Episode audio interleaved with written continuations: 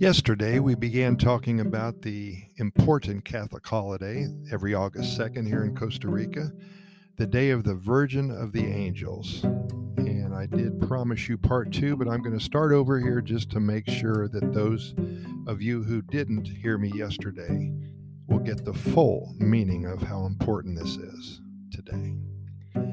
Every August 2nd, Costa Ricans celebrate one of the most important Catholic holidays in our country the Day of the Virgin of the Angels, our patroness saint, affectionately called La Negrita, which means the little black one. The history behind it is very interesting. In 1635, a poor Catholic indigenous girl, her name was Juana Pereira, used to live in a town named Los Pardos in Los Angeles, Cartago, former capital of Costa Rica. On August 2nd of that year, she went to the forest to pick up some firewood, and there she found on a big stone a small black stone statue of a Madonna and child, similar to a doll. Well, she took it, she picked it up, went home where she kept it in a jewel box. The next day, something weird happened. She went to the forest again, and to her surprise, she found another doll on the same stone. Looked like the one she found the day before. Once she got home, she realized the first doll had disappeared, so she put the new doll inside the box, and this time she locked it up and she took the key. Well, on the third day, she returned to the forest and the doll was there once again. Then she went home and she looked at the jewel box. Guess what? It was empty. Well, she was confused and she was afraid, so she talked to the local priest, Father Baltazar de Grado. She talked to him about it and gave him the statue. He did not pay that much attention to it, but the next day, when he wanted to examine the statue, he noticed it was gone. Well, he went to the forest and he found the statue on the stone. So he took it and put it inside the tabernacle, and the next morning he realized the image had disappeared once again. So, of course, he decided to go to the forest along with the other priests, where they found the statue on the stone one more time. Well, now it's getting spooky. They understood that something supernatural was occurring there and that the Holy Virgin wanted to stay there. So they decided to build a small church in that exact uh, place, excuse me. As time passed by, many temples were built. The actual Basilica of Our Lady of the Angels was built in 1912 over the rock where she first appeared. It offers an impressive mix of colonial architecture combined with 19th century Byzantine style. It is a truly impressive church. Well, today the little statue rests on a golden and jeweled platform above the altar at the basilica. September 24th, 1824, the Virgin of the Angels was officially declared the patroness of Costa Rica. 38 years later, Pope Pius IX declared that all who visit Costa Rica's Madonna Sanctuary will receive a full pardon of their sins. And in 1983, Pope John Paul II made a pastoral visit to Costa Rica, to Cartago, to the church.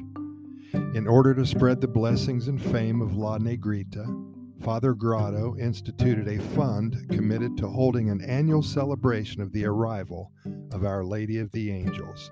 Now, every August 1st, in a nation of 5 million people, hundreds of thousands pilgrimage on foot from across the country to the Basilica to honor the patroness saint. They pay her back for her favors and they ask for miracles. Most Costa Ricans walk the 22 kilometer distance from San Jose to Cartago on the night of August 1st, so the streets are totally full of people during the whole night.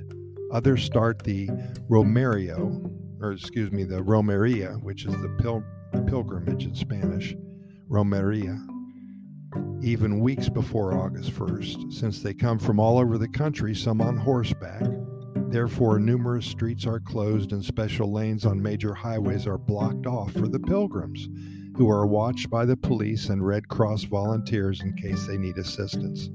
Entire families, senior citizens, groups of friends and children and kids. There's a wide variety in the pilgrims' ages. During the many hours of walking, you see people praying the rosary or just meditating. It is a time for reflection. Upon arrival, many pilgrims enter the basilica on their knees and get to the altar like this. Other pilgrims choose to pray by the stone where the image was originally found. The surrounding areas of the basilica are so packed with people, it is even difficult to walk. Some pilgrims prefer to rest and sleep some before going back to their houses, especially if it's late at night, so scenes of people with blankets laying on the sidewalks are very common. These pilgrims, they enter the basilica on their knees, as I said. It's incredible. La Negrita is made up of three different types of stone graphite, jade, and volcanic rock. Archaeologists have shown great curiosity in this composition since it is very difficult or even impossible to join the three types of stones. However, they do agree that the Virgin does have all of these types of stones. There are studies that show that there was no graphite in Costa Rica at the time La Negrita was found, and the old continent had no jade or volcanic rock. Thus, we can conclude that the Costa Rican patroness saint has characteristics of both continents. The figure is 20 centimeters tall. It's called the Little Black One, although its true color is greenish gray. The Virgin's features are those of a mestizo. She is looking forward while her son looks directly into her eyes, something her heart, or excuse me, touching her heart with his hand. Replicas of La Negrita on the original stone Participating in the Romeria is a great way to get to know the Costa Rican culture since this is one of the most important religious traditions of our country. August 2nd is the official holiday in Costa Rica, and over the years, the tradition of doing this pilgrimage has attracted more and more people from all over the world. This is incredible. And the writer of this story says, I became a pilgrim for the first time in 1995, and I have taken part of the Romeria every single year after that, except a very few times I could not do it. It is truly incredible to realize that about half the population of Costa Rica participates in this festivity, which makes this event a really unique experience.